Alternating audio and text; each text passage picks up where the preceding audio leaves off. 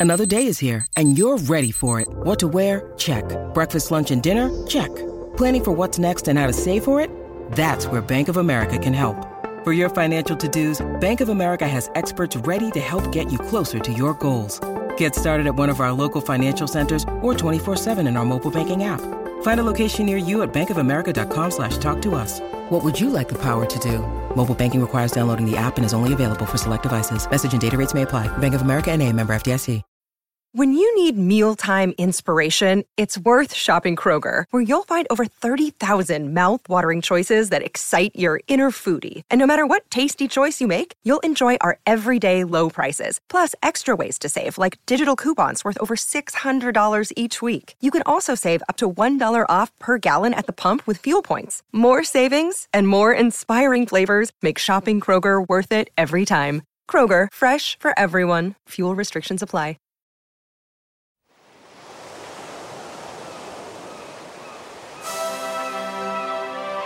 Hello and welcome to Footballistically Arsenal. Um, it's the special season end review, I think you're calling it. Um, Josh, sidekick Josh is there. It, it seems appropriate. The season has ended. This is a review. We'll Yeah. go with end of season review. End of season review. Um, and we're joined by one of our, well, my favourite guests. I mean, I, I don't like to diss all the other guests on the Master podcast, but frankly, none of them live, quite live up to Alex Brooker um, off of TV and The Last Leg, etc. Hi, Alex. Oh, is Alex frozen?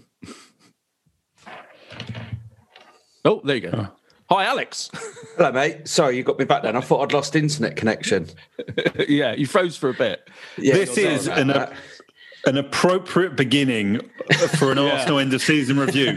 That within 30 seconds, the main reason for being here that we've got Alex with us, and he was nearly disconnected, but he's back. You're back, Yes, Alex. I'm back. Thanks for having me back, fellas. Thank you. Oh, Pleasure. You're, you've to have- got um, your. Uh, I just need to say one thing, Josh, before you get into it with Alex, which is that the makers of premium gaming peripherals, HyperX, are offering UK-based customers 20% off their entire full-price gaming headset range throughout May. Terms and conditions apply. Head on over to uk.hyperx.com to read the terms and conditions and use the discount code Arsenal, as in Arsenal Football Club and Footballistically Arsenal, once at the checkout. uk.hyperx.com. Carry on, Josh. What are you going to say? Well, what I was going to say is, I think both of you were at the final game of the season, which I'm very jealous of. I didn't didn't make it in the end, and uh, you were both there. I was in, intrigued, firstly, to hear how it was being back at the stadium. Well, Alex, how was it for you? I do you know what? There was like ten minutes of being in there. I kind of sat down and I was just thinking how much I'd missed it. Um, it was quite emotional getting getting back in for the first time in, in over a year. Um, my brother was actually strangely quite emotional about it, and he's absolute stone. So he he, he was. Um, but then within ten minutes, we were sat there, and it's just like. Oh God, we're so crap. Oh God, the football. it was so it was it was refreshing to be back. It was refreshing to moan in there. Um, it was very well set up um, within the stadium. Uh, I thought it was all pretty felt felt pretty safe in there. Really, it was absolutely fine. Um, they were abs- they would not let us stand even after the goals they were sh- like straight down. The the fun sponge steward was straight down within like a minute. A minute. The players had just got back to the centre circle. He's like, "Come on, you have got to sit down. This is an all-seater stadium," and it's just like, "Come on, mate. I mean, come Where did you? on. Where were you sitting? Were you sitting in your usual seat? I was so yeah. I was I was just further down from my usual seat, so ju- just um yeah be- behind the goal in, in the North Bank. Um, so yeah, it was it was good to be back though. It was good to see us get a win.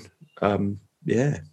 W Was there more positivity for like everyone being back in the stadium, people more smiling at each other? Did it feel positive? But Boydo, what did you think up I in think club so. level? Was I everyone so. overly We- polite? Everyone was very polite. Everyone was very enthusiastic. Um, I have to say, and we were not. We were in the clock end, which is we're normally um, kind of on the corner of the North Bank and the East Stand, I think, or West Stand, one of the two, East Stand.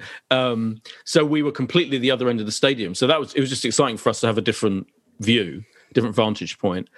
And I have to say that um, the that we were treated like gods in in the um, elitist um, club level because you had to to get anything to eat or drink. you had to sit. You had, you, we were, everyone was allocated a table. Every single person who went to the match was allocated a table in in, in club level, and you're given the table number, and then someone brought you. You could order your drinks. You, someone brought you the drinks and the food. You ordered the halftime drinks, and they were there waiting for you, like at the theatre.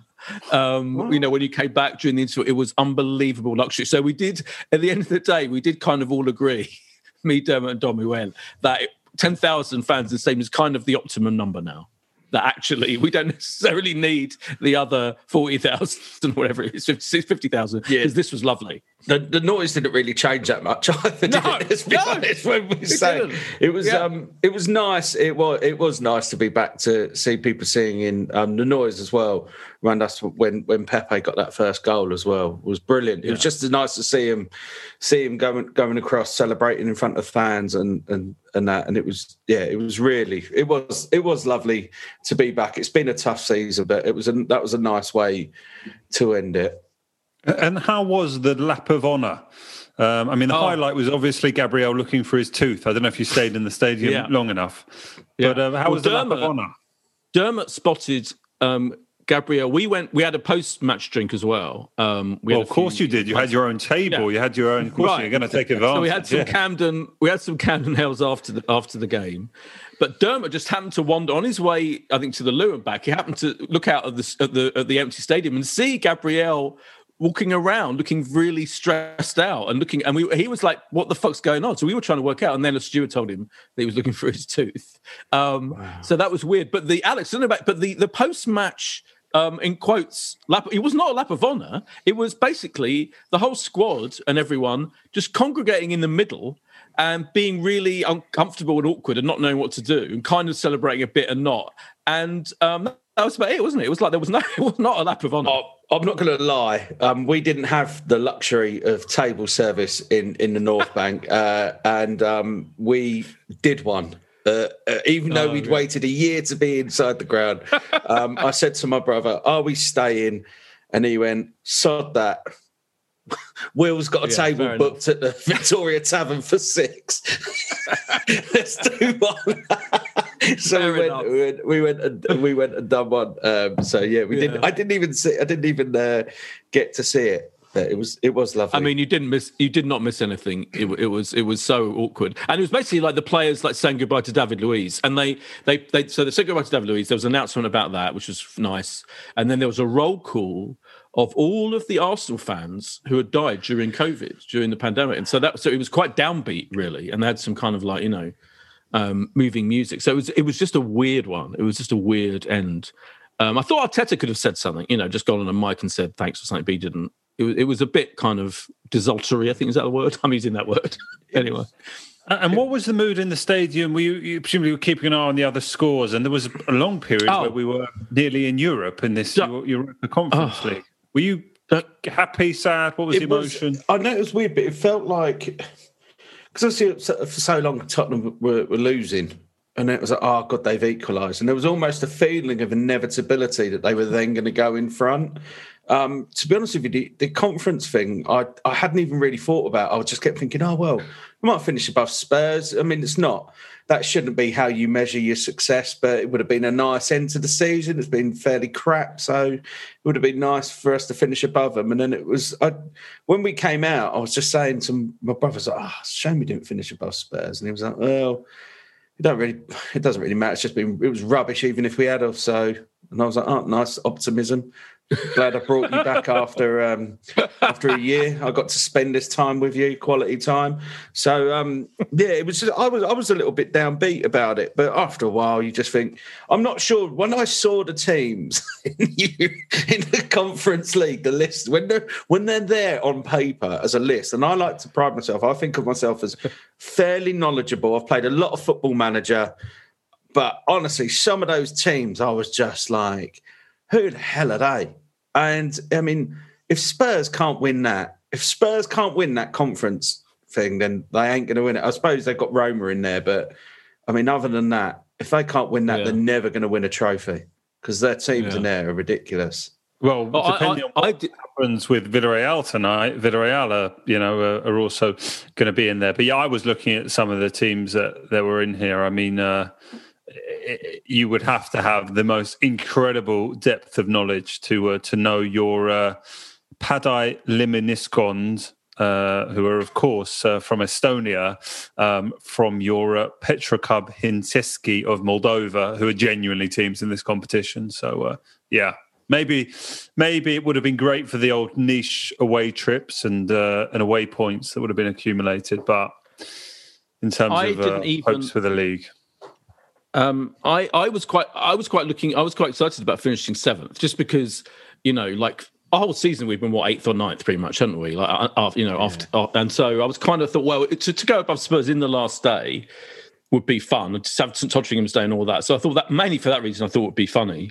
And so I was quite excited about it agnostic on the on the on the conference league i think. Yeah like many people i was thinking a, a, league a year without europe in fact which is which is happening will be interesting and should give you know arteta or whoever the chance to work on the team for a week. But what happened in the stadium was what hasn't changed from normal um, going to the stadium is the reception on, on everyone's phone is non-existent once you step into the bowl of the stadium. And I had no fucking idea what the scores were, so I kept having to leave, walk out to just to the top of the entrance to the stadium where there suddenly you get reception to get the fucking scores. And honestly, the last time I, I couldn't do it like more than about two or three times because then it would just go embarrassing. So I, the last time I looked, Spurs, Spurs were losing two one, and so you I were like ran down I literally ran down to our bit. I go, everything's going our way. like, you know, literally with like 10 minutes to go. And I had no idea that it was all fucking up. And then like someone behind us went, I think Spurs have Spurs are winning. And we were like, what? So we just, we didn't really have much of an idea what the fuck was going wow. on. That yeah, feels like a, something from like 20 years ago. Like in this day and age, you think yeah. all information. Right. You should have taken a radio, like in sort of the early 90s oh, when you I used to. I used final to, day with a. I radio. used to be that kid when I was a kid. When I was like 13, 14, I took a radio every single week, and I plugged it in. I listened to you know Capital Gold's coverage of every game. I, I was a real nerd. But this time, what was funny was that they did not tell you the final scores in the stadium, uh, even up until and beyond that so-called gathering of the team. You know, when the team came back out, and I think what it, I'm my theory is they must have thought if we come seventh and get into Europe and go by Spurs, we can make a big announcement on the and, and everyone will be quite happy and excited. But because that didn't happen, so they just didn't mention it. They did not give you any of the other scores, which I thought was really weird and bizarre as well. So the whole thing was a fucking mess. Do you think when we go back on the opening day next season, they'll start off by going, Do you know what? We missed the final day last year. If anyone who hasn't heard the scores, maybe go through it. Maybe. But I yeah. think you should demand it. I thought you were going to oh. say that your your butler was for your table was going to come and give you tour updates. I thought that's where you were going earlier, I mean, boy. That would have been that would have been ideal, and the and the butler would have done it because he was a lovely chap. He would have done it absolutely. wow! It was it was interesting by us to see the reaction to people singing "We Want Kroenke Out," and at one point mm. during the second half, a load of balloons were released yes. as well, uh, and stuff like that. And it was weird because there was a there was a few blokes behind us as, who I I just assumed, by the way, I think I've just assumed that most Arsenal fans want them out. Yeah. yeah. but these blokes behind me were like why don't well, they've like these bloke these other blokes are singing we want out and these guys behind me they're like well, well, we want you out so why don't you do one? And it was like I really thought we were as a kind of fan base were fairly united in the fact that the, the Kroenkes as a whole haven't been good for Arsenal. It was, it was really really baffling. Um, so yeah, it was it was it was nice to see um, supporters still not united, even on something on a you know you know you normally get it a bit of needle when yeah. someone's just yeah. like having to go. Someone yeah. picks out what a player, they... someone will say like Xhaka is shit, and then someone will just go, "You don't understand the game, mate," and you, you get that. But I was quite, I honestly thought I was surprised to see that being an argument. I think people what? just wanted to argue. They wanted to argue with the people around them. They'd missed I'm it. I'm fascinated to know what were they in favour of? Like, what about the Kroenkes is it they like? Do you know what they were just like? They said, and this is something I hate this argument on anything. Uh, it's always comes up with managers, but one of the arguments they had was, "Well, you find somebody who's going to do a better job." And it's like, that's not an argument. That's not. It's like when they say when it's like the managers are about. It's like, well, who's out? Well, there's no one out there. Well, who? Like, unless you want, like, I, I just couldn't understand it. Um, but do you know what? There was a moment where I started to get quite frustrated by it. And then I just thought, ah, oh, isn't it nice to be around dickheads again? It was something Yeah. like that warmed my heart just Yeah. to be around like knobheads again, and it was it was it was lovely. Uh, part of me was just like, ah, this is the full match day experience coming Yeah. back. Well, half a match day experience, but it was it was slightly Yeah. heartwarming. to see. when those balloons dropped down, um, it, I thought it was really funny because the poor um, stewards had to like chase them around and pop them, and I was like, "This cannot be in your job description. They could not have expected of all the indignity to have to chase a fucking black balloon with Kroenke Out on it and try and burst it, but they was."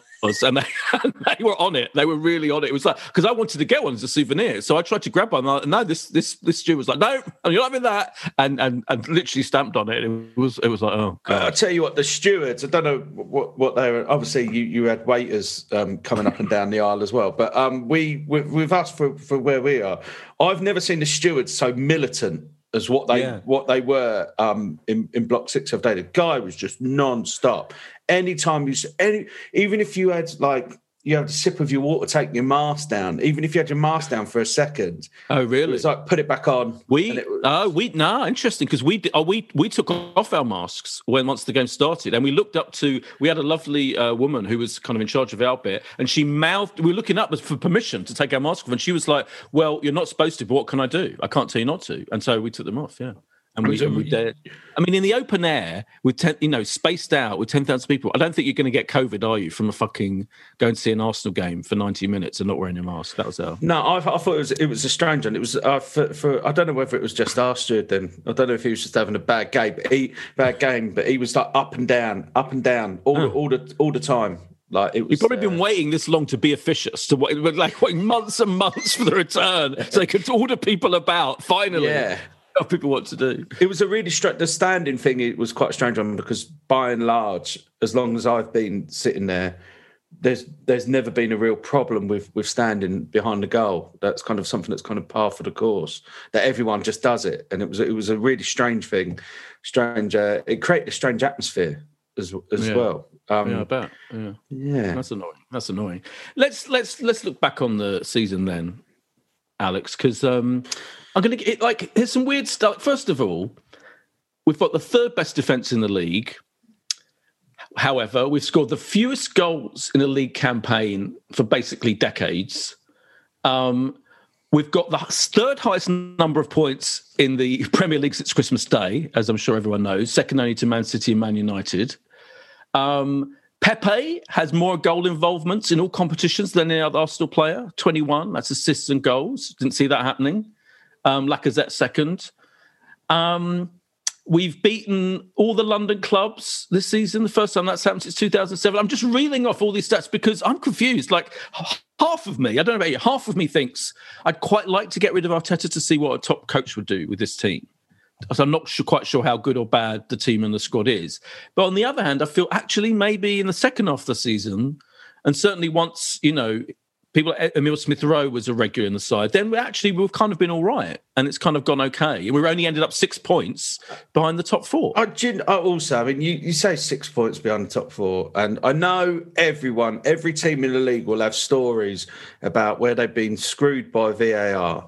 But this season, for some reason, more than more than any other time, I think in my whole time as an Arsenal supporter, supporter, I felt like we were being screwed by officials.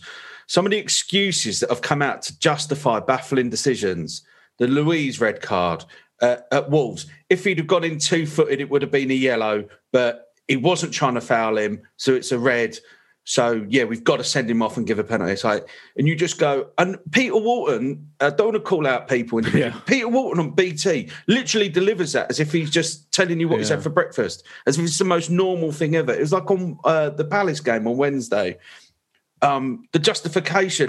Benteke didn't get sent off because what was it? Negligible force. It's like I've never Oh, yeah. ever heard that. Yeah, And they made the it up. Yeah, and it was like the same. It was the same as with like the fact that Schlupp should have got sent off so early, and they're like, "Oh, it's too early for a red card. It's more of an orange card." And it's like, I I was under the impression, as long as I've been watching football, but that the rules don't like ease in as you go along. I, didn't know that there was like a ten minute. I've never known that the first ten minutes is a basically a free for all.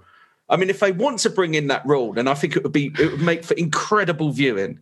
Like the first ten minutes are like basically go nuts, anything goes, crack on. Um, so yeah, there, were- there were a few things. uh, You know, Fulham at home, Burnley away, and I kind of did look back and I just thought, you know, a couple of those that had gone our way, we, we might have been actually even closer. Certainly would have been in Europe. Uh, certainly would have been above above Spurs. Um, but on the whole, obviously, the, we started the season so badly. There was such a such a bad run before Christmas, um, especially some of those, that run of home defeats and some of the football as well. I know we haven't conceded a lot, but I suppose if you're passing sideways a lot, then it, it's kind of it's not exactly leaving yourself susceptible. Um, so yeah, it's, it's a strange one. It was it was it's been a strange season, and there has it's a weird one because every time I felt like there's there's cause for optimism, then something will will, will set us back. And um, you know, there is at the moment. I still think there is cause for optimism, as as much as my voice doesn't sound like that. I think that there is, you know, that I I don't think I've I've loved a set of players as much as the likes of Smith Rowe, Saka, Tierney. Right. That, that, we've had for a long time. I think they're, uh, you know, I think they're they're great, and I, I really hope that they flourish and have long long careers with the club. And with Arteta, do you know what I was? I was behind him. Even I mean, there was a time when I before Christmas, and I thought he can't. He, he's not going to turn this around, and then he did, and I kind of got behind him again. I, I personally, I think he lost his head with those Villarreal games. I, I mean, what yeah, that yeah. false nine thing away, oh. um, and all of a sudden, and then even at home when when the players that I mean, my abiding memory of this season will be that Villarreal game at home. Just thinking, do they know we're behind here? because there's certain, yeah. and that is one of that. You know, I don't mind getting beat if we have a go, but that was like a team that were too scared to play, and that was was quite alarming. And admittedly, you know, there, there have been bright bright moments. I mean, I tell you what, Palace Palace away on, on Wednesday night when when Martinelli scored is as much as I've cheered a goal. I mean, there's nothing like a last minute goal. Nearly woke the kids up. Um, yeah. You know, wife came down. She's like, you know, the kids are in bed, didn't you? And I was like, yeah, but we just we might finish above Tottenham now. So it was a bit of hope. It was there was there have been bright spots, and who who knows? I'm interested to know what you lot think about this because you know they keep saying, well, European football it's attractive to players. You want to be in Europe. The best players want to play in mm. Europe. And I'm like, but is that uh, like if you're a top player and you go, an Arsenal come to you and go, look, I tell you what though, if you ever fancy playing in Albania, because you could on a Thursday night this season with us, I'm not mm. sure how many of them will go oh, well, I was going to go somewhere else, but now you've given me that that proposition. I'm not. I was. I'm kind of intrigued, but I realise Champions League football is a different level, maybe even Europa League uh, to an extent. But really, like, is the Conference League going to be a draw to to, no. to a professional football? I don't no. think it is, and no. actually. You know the the idea of three o'clock kickoffs on Saturdays back. I'm not going to lie, I'm fairly excited about it.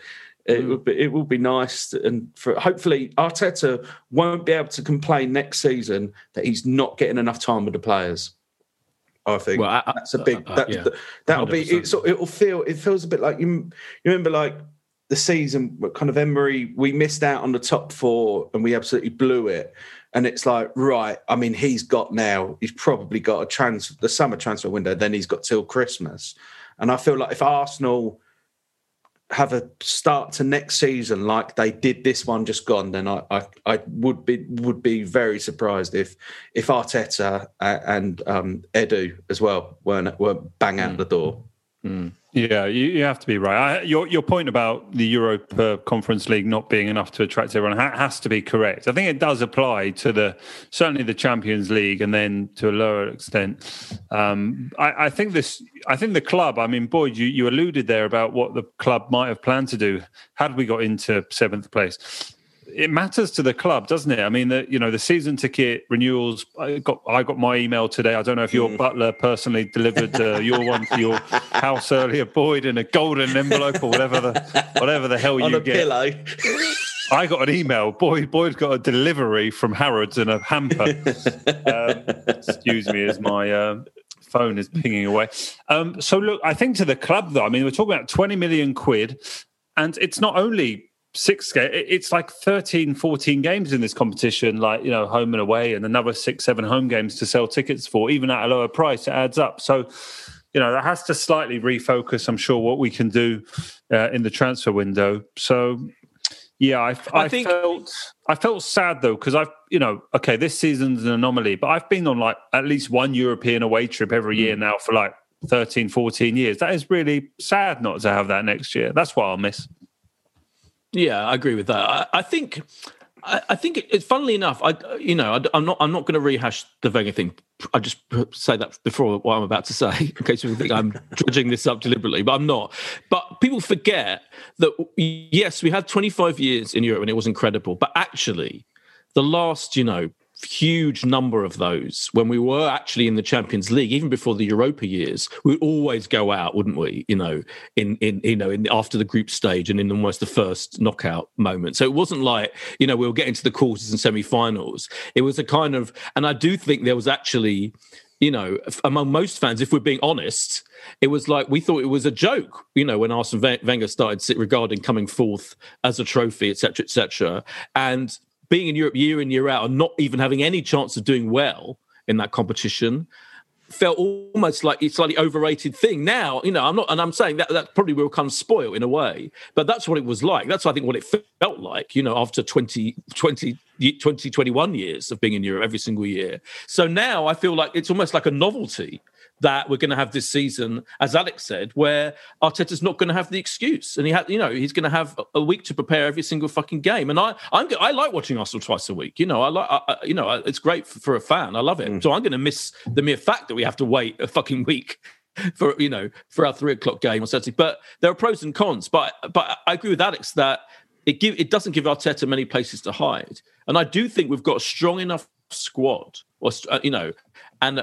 and at best, you know, we've got those young players, and we don't forget we've got fucking Aubameyang. You know, we've got, you know, we've got deep, we actually we've got the third best defense. You know, really, he's got to improve, hasn't he? I don't see any excuse really. So I think from that point of view, it's made it interesting um, that that, yeah. we, that we're not in Europe. There's an interesting media narrative around top four because when we used to get it, it was seen as a failure, but all of a sudden now it's yeah. an amazing thing right. again.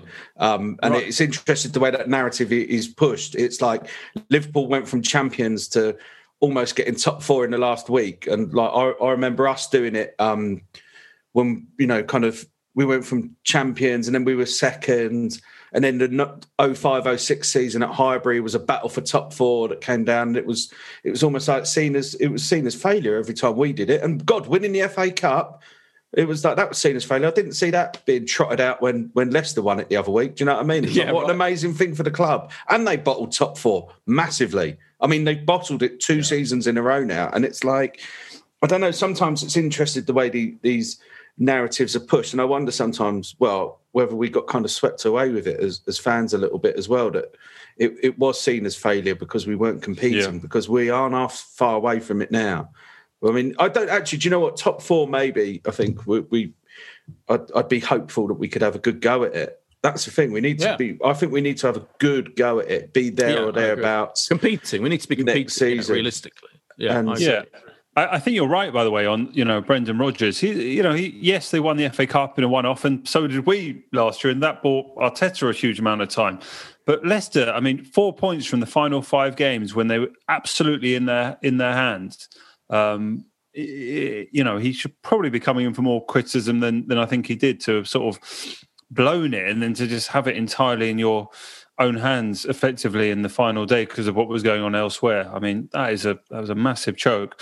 Um, but yeah, I mean, uh, Wenger was probably not quite the first, but he he was the one that always advocated about you. You know, you will only appreciate what I've been able to do in the top four qualification um, in hindsight, and and he was right. And now, I mean, yes, of course, when you watch, I was watching Sky Sports on the final day, you were, um, of course, at the stadium, but you know from their side, thank God they had a race for the top four because bugger all else to be excited about. You know, relegation was so done. So this, you know, it, it did feel like almost the, another trophy, didn't it? Although weird, weirdly enough, certainly towards the, the latter Wenger years, always felt like we were we had money to spend, and we were we were kind of finishing top form. We, we had money, and it's like we need to spend more money now. Yeah, it's we're in such a bad financial state. Just before I come on the podcast, I was reading the set of tweets, and if you've seen them from Darren Arsenal, yeah. about like these loans, the that we've taken yeah. out.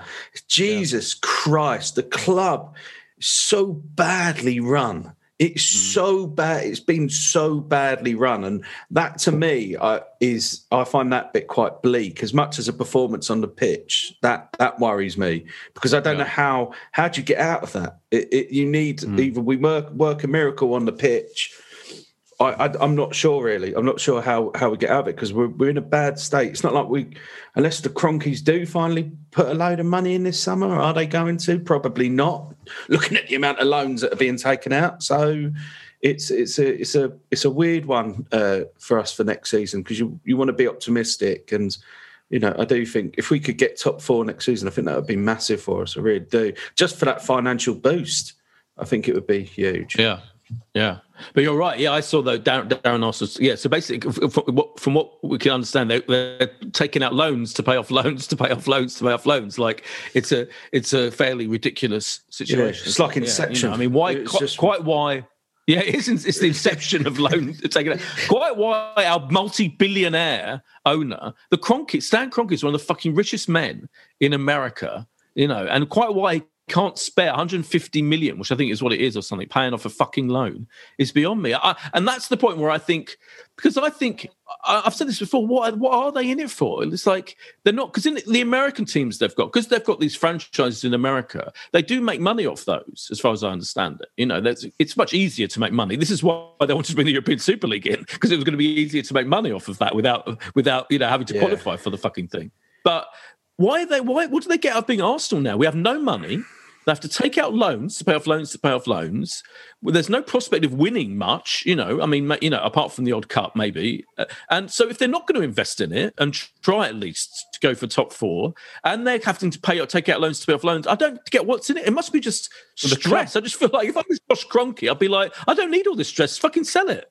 But the club is worth, you know, is increasing in value by, you know, by existing at the moment, isn't it? You know, and certainly from is it increasing they... in value? Yeah, you probably oh, say so. I mean, uh, going in. Well, I mean, maybe plateauing slightly now in this yeah. COVID space, but I mean, it's like a you, probably take a view on on, on a house you buy, right? You, you, know, on the fifth year, it might not go up to the seventh year, but if you take a long term view and you're here for the long run, 20, 30 year ownership, yeah. It's going in one direction. And even even, even the, the flats on Queensland Road and Highbury are now worth fuck all as well because of the cladding. So even that's gone downhill. So they, yeah, yeah. Exactly. Like, and also, Jesus. they never they never sell any of these houses. They never sell any of their franchises. So what's again? What's the point? They make money out of the one that you know. I can understand if they're making money, but what you know, if their plan was to build up a profit, and build up the value of us. So they've probably done it since they bought it. Then why again? Why not fucking sell it then? So I don't I don't understand this kind of sense of status they're in at the moment. What they're getting out of it. Look, you don't want to like you know wonder or, or, talk about you know someone's age or uh, you know in, in, a disparaging way but you know stan is Are you talking about me?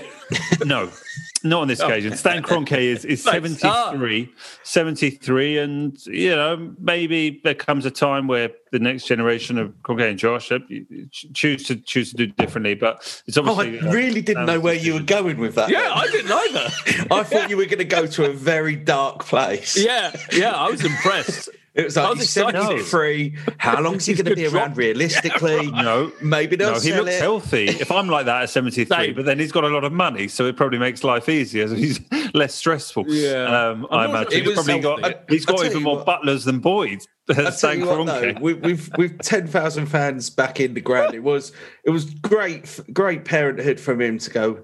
Yeah, the fans are back in. I won't go, but son, you can go. Can't yeah. You? you can go and take yeah, all yeah. the shit off. we'll send you. We'll send you in. Yeah. It is exactly like Succession, isn't it? I mean, that that is the point. It's, yeah, it really is. It's brilliant. Okay, we'll talk. We'll talk more about. I want to get. Uh, we'll, we'll, I want to get a final verdict on Arteta's performance. We've kind of we've been talking around it a bit. I want to get a final verdict on that and our play of the season, etc. Uh, after this quick break.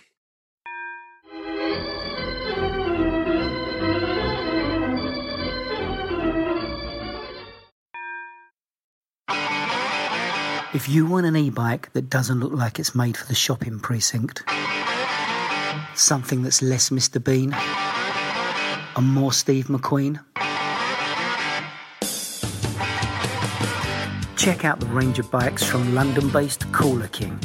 From dope 250 watt city bikes to Harley Bobber inspired 750 watt beasts that can tear your face off while leaving your smile intact.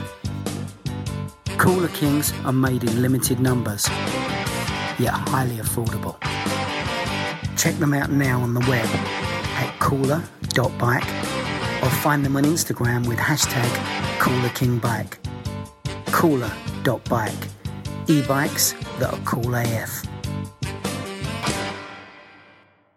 And we're back from the break. Um, so just on Arteta then, like for me, I don't know about you, Alex, but for me, he made two. I'm going to say two massive errors. So I'm going to, I'm going to, as you said, the Villarreal game as a tie those games, he absolutely blew it, didn't he? He overthought it, as you said. The false nine. Then in the second game, I thought it was really interesting. I don't know if in the club in the program for the final game of the season, Tierney was inter- interviewed, and he was talking about how he had to come on at the last minute when Xhaka was injured in the warm up, and he talked about in this interview. I thought was quite a little bit of a revelation. He said, um, "Oh yeah, I suddenly had to." Come on, I wasn't expecting it. It was a real shock. But obviously, I'm used to playing that position. It's fine. But the, the, plan from the start was for the, that person in that position on the left to not not go up the pitch very much at all. And I'm thinking, hold on, we need to score a goal, and he's, he's, setting out the team to barely even attack from the start, or at least in that position. So consequently, he felt he couldn't attack because Xhaka wasn't going to when he was going to play in that position. And I thought that was quite a, a disturbing revelation and an insight into his absolutely disastrous tactics in both of those games. So that's one huge mistake for me. That tie. And then the other huge mistake was playing Willian, buying and playing Willian. Remember the first few months of the season when Willian. Wait, are you talking about our top assists in the Premier League? The, that gentleman, oh, Willian. Yeah, fuck that. Fuck that shit. Um, uh, yeah, playing Willian, who, who, who was a dis- detraction from the team week in week out. And anyone could see it. All of us could see it, except apparently Arteta, who kept defending him. And then, of course, when Emile Smith Rowe broke in, when he got injured, then then we instantly came were better. But I think that whole buying and playing Willian for that whole first chunk of the season was a disaster. So those two, for me, those two gargantuan errors, and I think the Willian thing.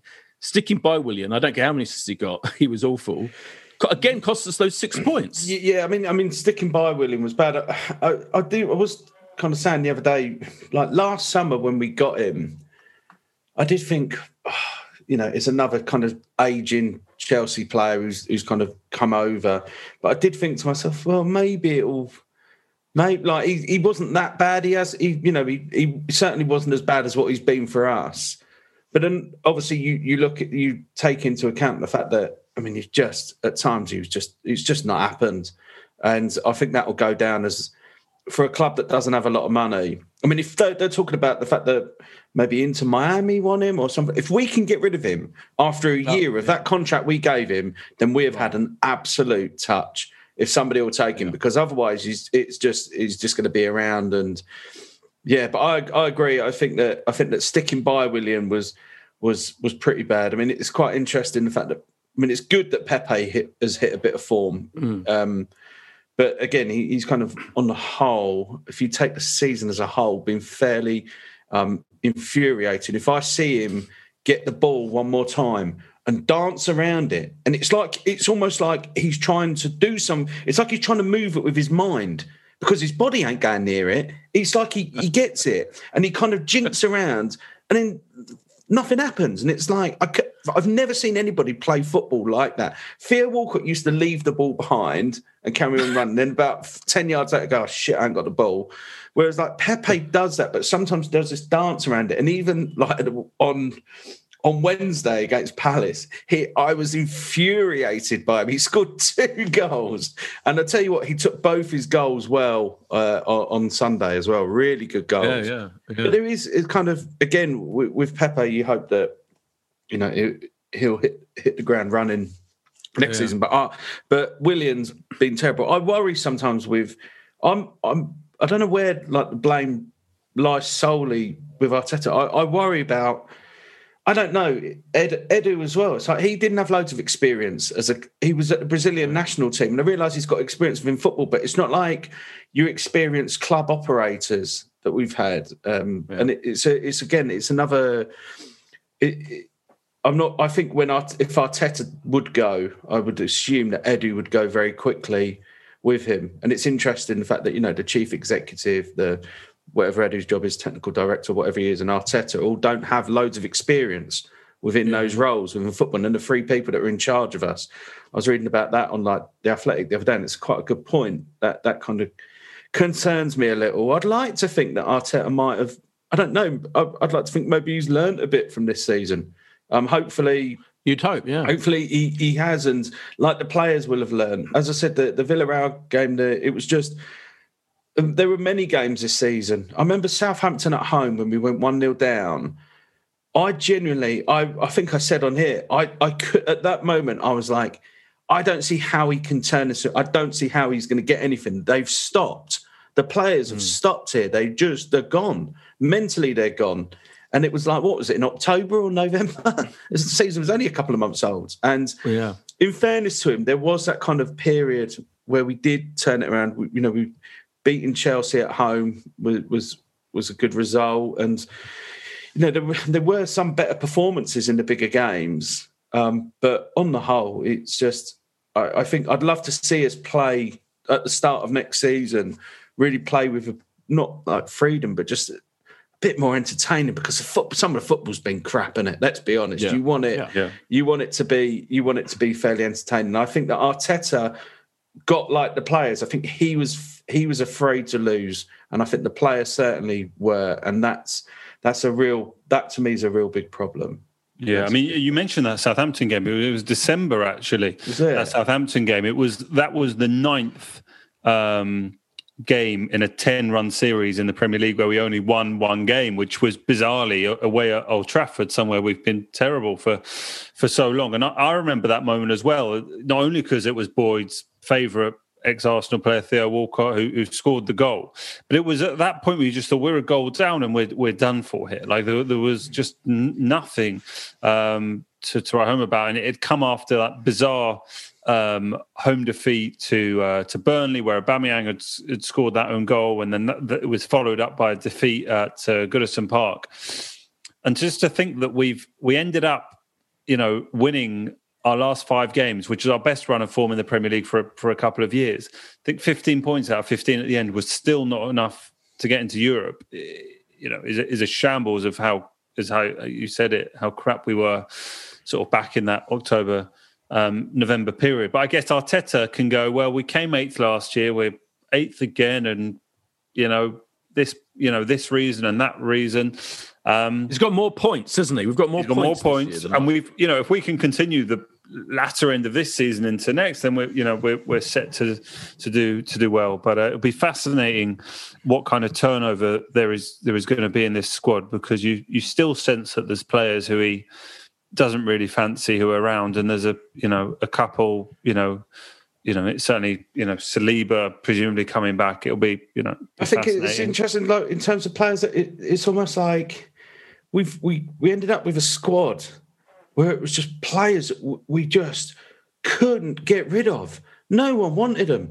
How many times can you say that about Arsenal that there was just so many that people just didn't want? You know, Ozil, Kolasinac, Mustafi, just basically trying to give these players away. I mean, Kolasinac is coming back. I assume that he's like we'll try and flog yeah. him again, will we?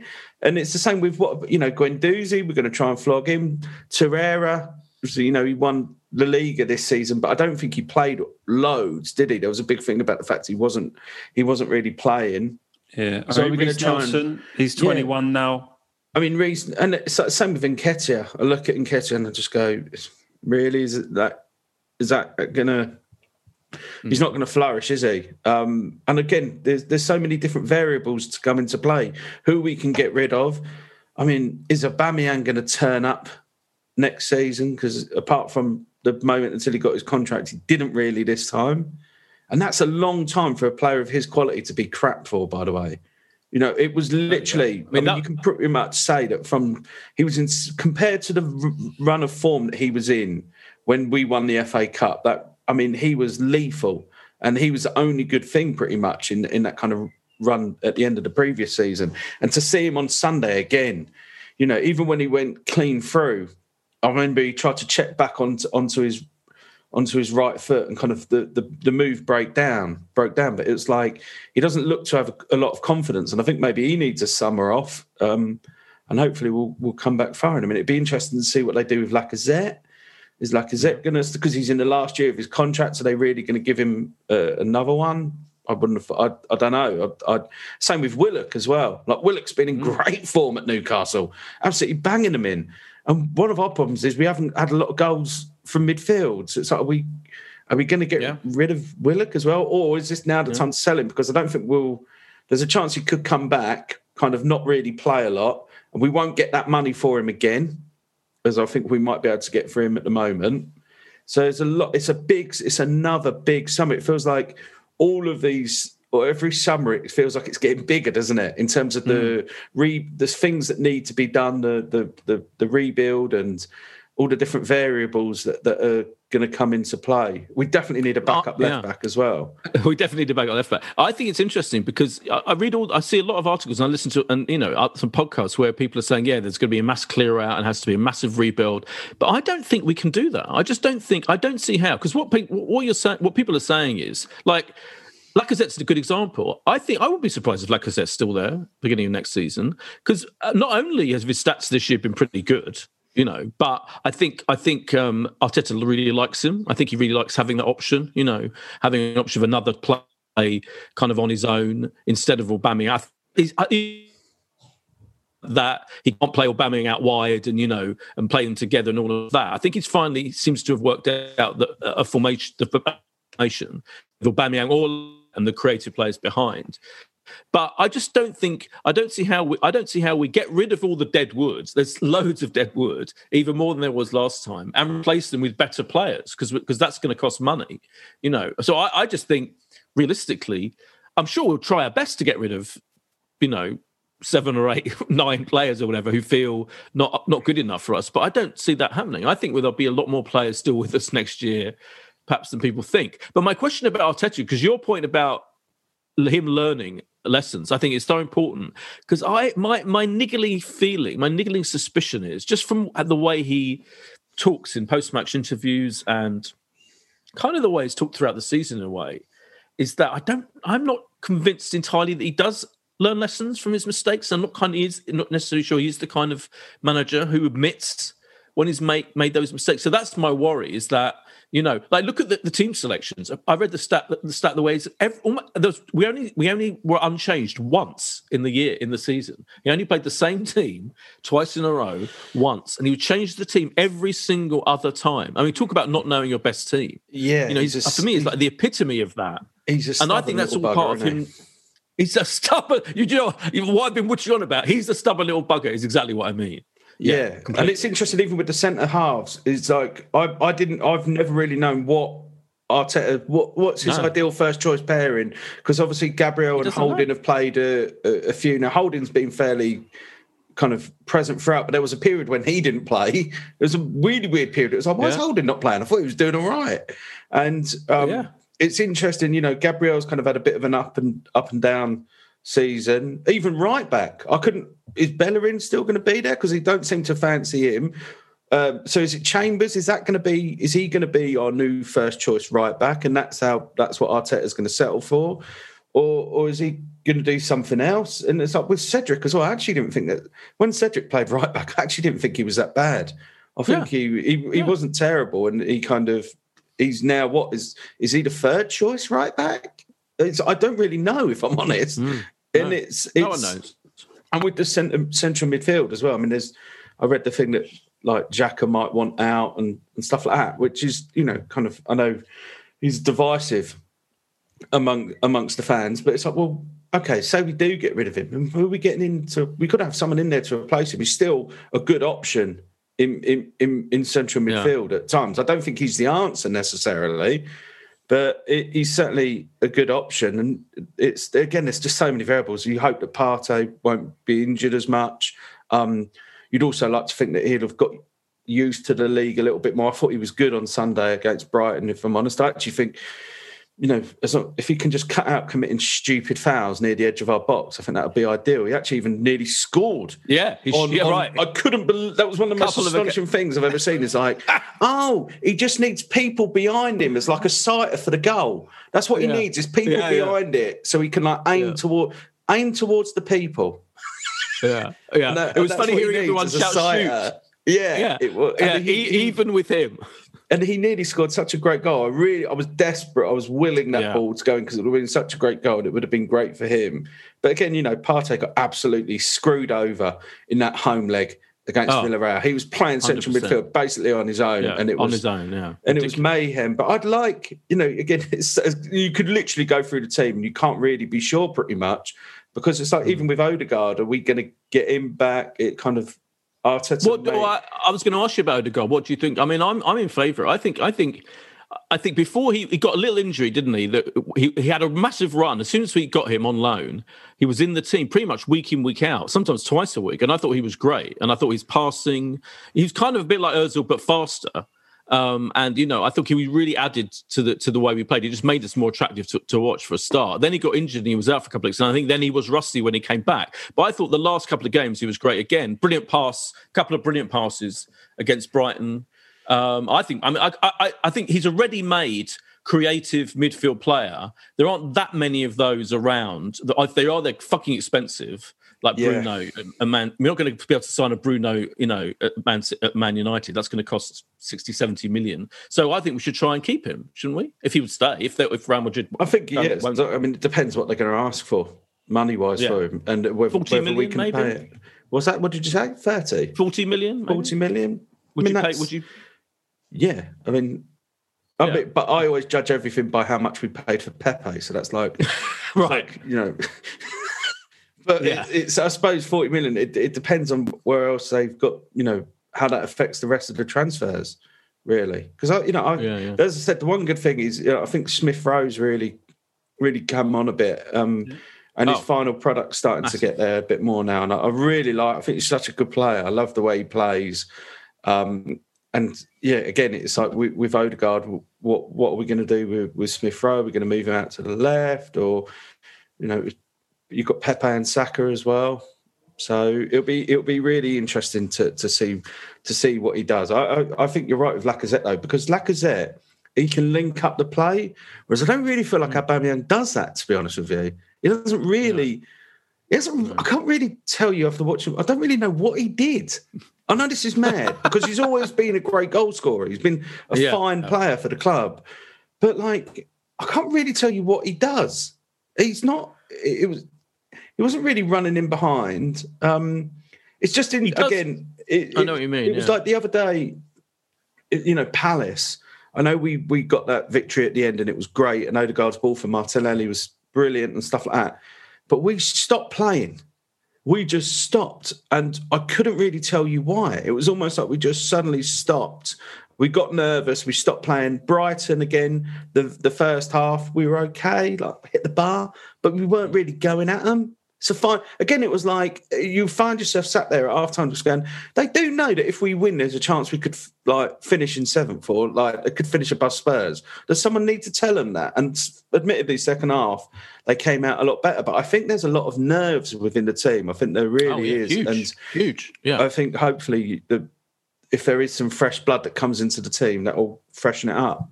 Well, what was your moment of the season then, looking back, Boyd or or Alex? What was the what do you think was the best moment? It's not easy to think about it. I'll give you mine just to start with. Mine yeah. was the final whistle on the opening day. What a glorious moment that was! Three 0 at Fulham. We've signed this Yeah. brilliant Willian. He's going to be he's going to be incredible. Um, Aubameyang looks sharp, and we are set for a brilliant season. That that and we were top because we were the first team to play, of course. So that was uh, for me the moment of the season. I'm going to say, I'm I'm going to say, the goal that Lacazette scored, the team that team goal, um, where uh, against um, Sheffield United, Sheff- yeah, and Jumbo, and it was like uh, Partey to Lacazette to Saka to Ceballos back to Lacazette. and and that was a beautiful old school. Everyone was like, "Oh, this is like you know." Old school Arsenal, and it showed that there were a few. I think there were about. I think there were almost a handful of really lovely team goals this season you know, a few of them very early on. But I think, you know, it was almost like, um, you know, uh, the idea that we have to score the perfect goal is often a cliche about Arsenal, but I think that is it's almost increasingly so, and that and that could be another criticism of the of the coach, the manager, that he so meticulously kind of trains them to coming up with these very you know meticulous moves that the amount of times that can work is, is, is logically limited. Whereas that goal was like seemingly that's what he want how he wants us to play in an ideal world. And it and it and it so happened to have worked at that moment. So i thought that was a lovely moment. Yeah um, I, I, think maybe do you know what? I know it's a it's a bit of a random one but slavia prague away when it was like you thought because we'd drawn at home hadn't we? And we'd been a bit crap and then obviously we had a goal ruled out for VAR, but then we just went and blew them away. And it's like we yeah. made them look crap. Yeah. We were so yeah. good that that kind of that period of about 20 minutes when it was like we were blowing, we were just all over them. Uh, Saka's goal in, in that I, I loved. Um, and it was like, ah, there we go that's it. You can play, knock it about, and like they were, they were just playing with such freedom. Um, and I, for me, that was a, that was a highlight. And I realised that Slavia Prague weren't amazing opposition, but it was like, yeah, we should be doing these like this. And it almost made you feel stupid for thinking we're probably going to go out if we've drawn the, the home game, then we're probably going to go out here. And actually, it was it was brilliant. It was that that kind of twenty minutes spell was brilliant. And it was like I could sit back and go oh bloody hell, we're through it. This is great. I didn't expect this to be the case tonight. I thought I was just going to get yeah. the ump, and that was that was a, a good moment. I mean, completely undone by both legs against Villarreal. I can't say how yeah. much uh, they undone it with those oh, two legs. You're right. You're right. That was a beautiful little 20 minute, wasn't it? Cameo of like ideally yeah. what how we can play. We've got the players to play that that well, and and I agree with you. Even though I don't care how shit they were, we were playing knitting together brilliant attacks, weren't we? In that in that period. Yeah, and, and it what, seemed to be it's a gone. There's, so many exciting. There can be so exciting. Like I love Tierney bombing forward, Smith yeah. Rowe, uh, Saka going forward. You know, even Pepe. As much as I was kind of mm. taking the, the, piss out of him, he scored some really good goals. His second goal, yeah, um, on on Sunday, where Xhaka's won the ball back really well. There was a bit of intensity, takes a, takes men on, and it's such a great finish. Even I loved his first one as well like manages yeah. to control quite a difficult pass and smashes it in with his right. And it's like, there we go. But do you not feel that sometimes with us, it's like, yeah, but that's like final day of the season, isn't it? And it was like, you know, Willian scoring a bloody free kick the other week. It was like, I'll oh, piss off, Willian. Oh, yeah, completely. That was, was exactly. Oh, go away. Exactly. I'm not having this. Yeah. Don't but worst of all, now. Yeah, completely. But worst of all is that the manager seems to forget sometimes that when we play our best football, he completely changes it the next game and doesn't just, you know, fucking, why not just stick with that thing that worked really well in that 20 minute period, as you said in the Europa? Because it was like he completely forgotten it by the time the Villarreal tie came around. It was infuriating. So, yeah, those those moments are brilliant and slash there, there were some good moments. Obviously, uh, we did beat Tottenham at home, United away, yeah. and they're yeah. like Chelsea at home. Chelsea, and, Chelsea, yeah. both Chelsea. West Ham, we were, you know, we were down and out of it, and you know came back in, didn't we? From what was it, three three nil after barely half an hour. So yeah, there were moments, but um, yeah, I don't. I do. They, they must still produce a like end of season DVD, but it, I don't think it would be one you'd be sort of rushing to. Do get. they? Surely they don't, don't produce they an end of season DVD. Yeah. No way. I don't know. Or a download. Do. I mean, sorry to be like DVD, but there there must be. It's like no, nah, like even when not, they put not, the highlights of some games like on Instagram. yeah, not like that. What are you trying to show us, Boyd? Oh, Arsenal Video Club 91 92. Oh, yeah. That, that's a niche season. Was, I mean, if you're going to go that far that was, back, go go to at least when we won the title. Just go yeah. go to 90 uh, yeah. or Arsene Wenger's Magic Hat. That was a great yeah. end of season DVD. great DVD, yeah. What a great I've got DVD. a whole box full of VHS cassettes of Arsenal season DVDs. True, there's a true yeah. story about Arsene Wenger's magic hat. This is dead true. When I was at university oh. in Liverpool, I came out of a out of the student bar, and there was a girl who was singing Arsenal songs and I said to her, Do you want to come back to mine and watch Arsene Wenger's Magic Hat? and she genuinely was like, Yeah, all right then. And then my mates are like, Is this like a euphemism? And like the next day, She like went after like a couple of hours. We watched the DVD and she pissed off. Like nothing happened. but my mates were baffled at the fact that I genuinely said that to someone and it happened. And they were like, oh, so how'd it go then? And I went, yeah, we so just watched good. it. And then she went. It was, it was nice. It was really nice. to have That's some company brilliant. watching Arsenal DVDs. she asked why it was named after his magic hat. it's ridiculous.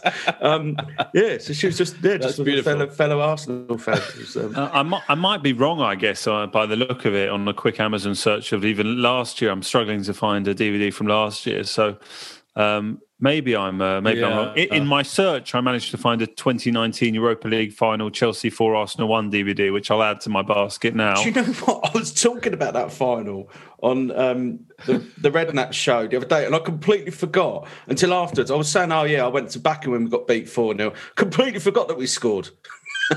yeah, yeah, we started all right in that game. Started all right Yeah. in that game. Remember, people forget. Yeah, until Yeah, fucking nil, what's nil. took over Yeah. and destroyed us. Um, I completely you know, forgot that we'd scored. I only remembered after. Yeah, It's like, oh, yeah, yeah. we did score, didn't we? So I'll get Yeah, Arsenal fans on when they when it goes out on Thursday, go, no, we actually scored in that game. It's like, it didn't really matter, though, did it? So you're, we Yeah. should say you're on this week. I love I love that show with the Redknapps and Big Tom Davis. Yeah, you're it on was, that show it, this was, week. it was great fun. Uh, It was On a Sky. really good fun record um, with with Mel B was on there.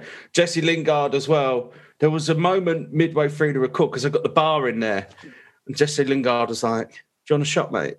And I was like, Wow. "Sorry, what?" And he was like, "Do you want Wow. a shot of tequila?"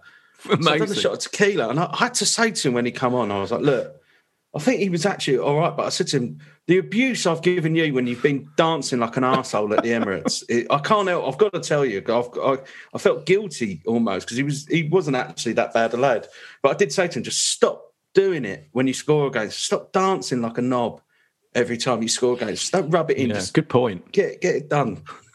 What did he say? it was. I think he was just like, yeah, all right. Yeah, yeah, yeah. I think he was just like, "Come on, mate." That's brilliant. really Well, he's, he's forced his way into that 33 man squad, of which we've only got Saka to be excited about, possibly for the summer. From an No, he's not gonna make view. it, is he? Do you think? It, I worried. I worry I- for. I worry for for Saka. Yeah, I- I- in that in that because I, I I mean I I love him. I'd I'd take him if it was Yeah, me. But I I do. I worry that when it even with a 26 man squad, that when it gets whittled down, he might be one of the names. You look at that forward line that they've got. They've got Yeah. quite a few different ones. Um, but it's like you know, like I've I've seen Saka more than like Jadon Sancho, but I assume that he's obviously had a good season in Bundesliga, Yeah. and like Bellingham apparently he's been decent, but I don't really know. I, I can only judge on what I've seen on Saka, and I think he gives him so many different options. But, yeah, you'd think yeah. you'd hope, wouldn't you? But I, I think you're right because there's so many forwards. Um, I mean, you know, in that in that um, in, in the t- in the in the squad that he's picked so far, I worry. For, I mean, I think he'll be fine because I mean, in a way, you know, if we were mature people who who got, you know, because he has played so much. I mean, let's face it, he's played week in week out, quite a lot of twice a week, quite a lot. I mean, you know, there are people who, who think that we've we've overplayed him already. I, am not one of those people, but then to to have a, a little break and then to have to. I mean, he wouldn't be playing much, would he? I guess in the Euros, but I'd still like to see him go. Uh, rom- from the romantic point of view, I'd love to see him go. yeah. Do you remember which Arsenal player was the sole representative in the last England squad at the World Cup in 2018? Do you remember who who went from the Arsenal squad? Wow. Uh, That would be a no, presumably, from the. no. uh, Was- oh, was it, wait a minute. Was it? It wasn't. It wasn't Chambers, was it? No, he wouldn't. No, be in no. that squad. No, I can't remember. Who was it? It was uh, Daniel Welbeck was, uh, was Ah, our representative. Yeah, Danny Welbeck was I forgot he was favoured by many an England manager, wasn't he? Yeah, yeah. Yeah, so there you go. So we, we we may or may not have one one England player to cheer on. Something to look forward to. Who- so let- Boyd, go, Yes. Well, no, I was, I was going to say apart apart. What, what are you looking forward to at the summer apart from your three thousand pound club level ticket down from three and a half thousand? That's a, that's a. What are you going to do with the extra five hundred quid now that we're not in the Europa League even? Oh, that's a good question. Little holiday Um, with that. Go on a little holiday to Portugal, the only place we can go in the green list. Yeah. um, hang out with all the It's where all the stars go, like the like Dan Baldwin, Holly Willoughby, Pip Schofield, they'll all be there. I think the the Redknapps go play golf, don't they, in Portugal? Portugal is the star studded holiday location. Let me tell you now. If you want to meet a celebrity. I'm sure Alex knows. He'll be on his way. They were, yeah, they were all talking about it the other day, like Quinta do Lago and places like that, Yeah, isn't it? Where yeah. they all go out playing golf. They've all got villas there and stuff. Yeah, Yeah. it's incredible. Yeah. Um, so I might try and do that. Um, well, I was going to. We have to pick our player of the season. Let before. Yeah, know, let's um, do that before we go. let's- Absolutely. let's do But I'm not. I'm sure we'll all say the same ones. I don't know how Well, no, I'm going to say. I'm going to say someone because I. Yeah, I mean, I'm going to say. I'm going to be bold. And even Steve though, Bold. He's he's just been gone. Steve Bould's gone. Gone. can't say him. Poor Steve Bould's gone. I'm going to say Emile Smith Rowe because I think he was the game changer. I really do. So I know bec- Saka was is, is obviously Saka is the obvious choice, right? yeah. Maybe Tierney as a backup, but Tierney's had a bit bit few too many injuries.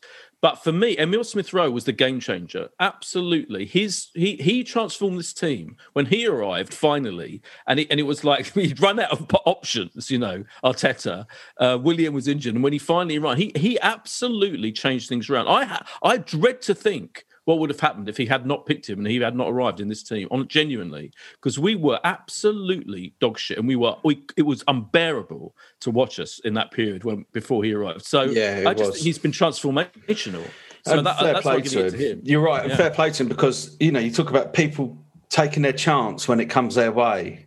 You know, Yeah. bearing in mind that he'd been on loan at Huddersfield the season before, and he'd done all right. He kind of comes back. He had a few injuries, didn't he? He wasn't really playing loads, and he came in and he just went right. Let's, this is my this is my chance. I'm gonna I'm gonna take it. So I, I would uh, Smith Rowe would have been a close uh, would have been second for me, but yeah, I would have I would have said uh, Saka just because he he was the only one who so many times just was trying to make something happen. I mean, that's a almost like a minimum requirement, isn't it? Is trying to do something, and it felt like there were so many times when he when he was the only one who was kind of like like that for us. Um, yeah, I'd still like him to improve his finishing. I think him and Partey should be on shooting yeah. practice Yeah, all summer. Um, but yeah, I, I, he was he was brilliant, and as I said, I, I love Tierney as well. He's he's unlucky with injuries a bit. Um, also, by the way, the last one he got when he came back from from the longer injury he had, he came back and he, Tierney came on against Man City, or he started against Man City at home when we got like beat. And then he went on to play the next, it was something like six consecutive games. All of them were like 90 minutes. And he went and played. I remember when he got injured just after international duty yeah yeah and he played 90 minutes or 90 and 85 minutes for Scotland. I remember thinking at the time, I looked and I was like, hang on a minute, he's gone from not playing to playing every single game, basically the full game. And I was just, I was like, I knew he was going to get injured. It was, it was madness. Yeah, and but obviously because we didn't have a backup, backup left back, I'd like to think we'd we'd get one next season, and it might ease the burden on him a little bit for some of the games. But I, I do, I think he's brilliant. I think he's top drawer. Yeah. Like, such a Uh, lovely guy i love i love his post-match interviews he Yeah. seems like such a uh, yeah he's brilliant Look, I- it has to be Saka. I mean, it's incredible, isn't it? 19 years of age. Oh. And uh, know, outfield player at Arsenal played more Premier League games than he did. Like he, he played in 32, I think, of the of the 30 games. So it's just so much pressure on him, really, that we've sort of relied on relied on him, um, and he's and he's delivered. And that is, you know, when it, it does feel like, thank God, there is Saka to be excited about and Smith Rowe, and t- thank, thankfully there are a couple of them that the fans are like absolutely united on, because without having a couple of sort of homegrown talents who, of course, almost always will get more goodwill than assigning into the club, it kind of feels like there wouldn't be even that element of positivity around you know the playing squad. So yeah, it uh, it has to be Saka for me. I know you you love Smith Rowe, Boyd, and you you did correctly tell me he would get more minutes than Willian from about Yes. January. You January Yes. onwards, you were right. that was my greatest prediction of the of the season yeah Um, but um, yeah, let's um, let yeah. I, I, can't, I can't think how you can give it to um, to him above above Saka. The final thing we need to say, Boyd, is that on the predictions uh, chart, we did get a tweet, didn't we, uh, telling Yeah. us how we did, Yeah. and I think by one percent, I I just edged Yeah. you out. So that's a well done josh One percent is the same as a, as a it's a win, Yeah. isn't it for me? So yeah absolute unlucky. triumph, yeah well done Unlucky. There we Are you looking A's at it like Arsenal. Arteta? Are you looking What's at the it like prize that I get, Boyd?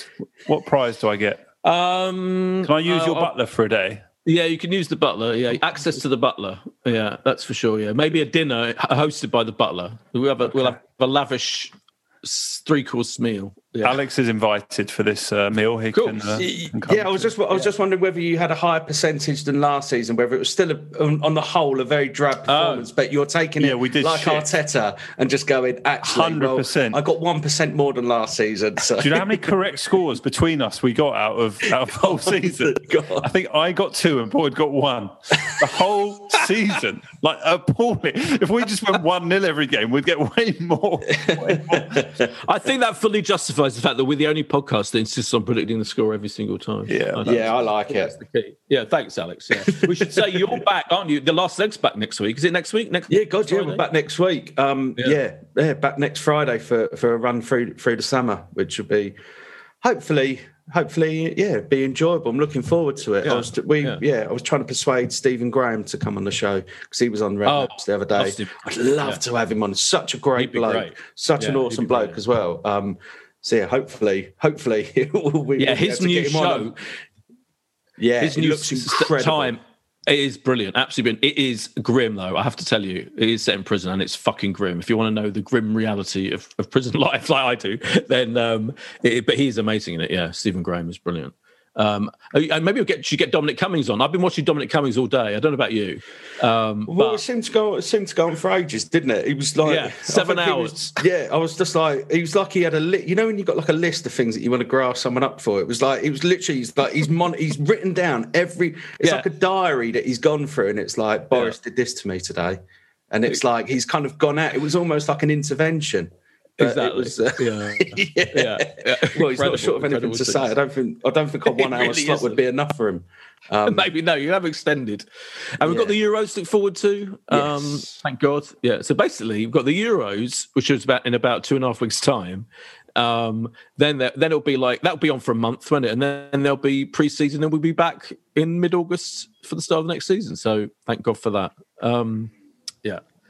No, we just need to, yeah, thank you to all our, our many guests that have joined us uh, throughout this season. We uh, have have done the entirety of this season without seeing each other in person as well, Boyd, which is a yeah uh, a special thing. It's We're better, frankly, isn't it? Um, I think it's, it's certainly more convenient, uh, yes, and, yeah. and much easier to uh, to ask people to uh, to come on. And Alex can join us from either his shed or today with, with his bedroom, um, which is a which is a joy and insight. And um, yeah, we had uh, well Keir Starmer. We we had him we as well. Yeah. So oh, what a great guest yeah. that was. That went well. Yeah, yeah. yeah he, we had him on, Alex um, Keir Starmer. Uh, it was a big thing, massive, massive, massive exclusive. And then about a week later, he plummeted in the in the polls by about twelve percent. I don't know if it was. I don't know if the events were connected, but yeah. I mean, you know, oh, I feel well. like after today, it could be a comeback because he was great in Moses' questions today, and you know, maybe we could uh, repeat the podcast. There's back. always next season, eh? Yeah. There's always, next, season. season. I bet he'll be on. I bet he'll be on the last leg soon. He's on fucking with Piers Morgan next week. So. Um, oh wow, be good yeah. to have him on. It would be good to have him on, wouldn't it? Yeah, Arsenal fan. Excellent. Thanks so much, Alex. Thanks, um, thanks Josh, for all Thank your you, hard work throughout the season. Um, and uh, yeah, we'll be back next year with more predictions. Next year, next season, next season, we'll be back soon with more predictions. Bye.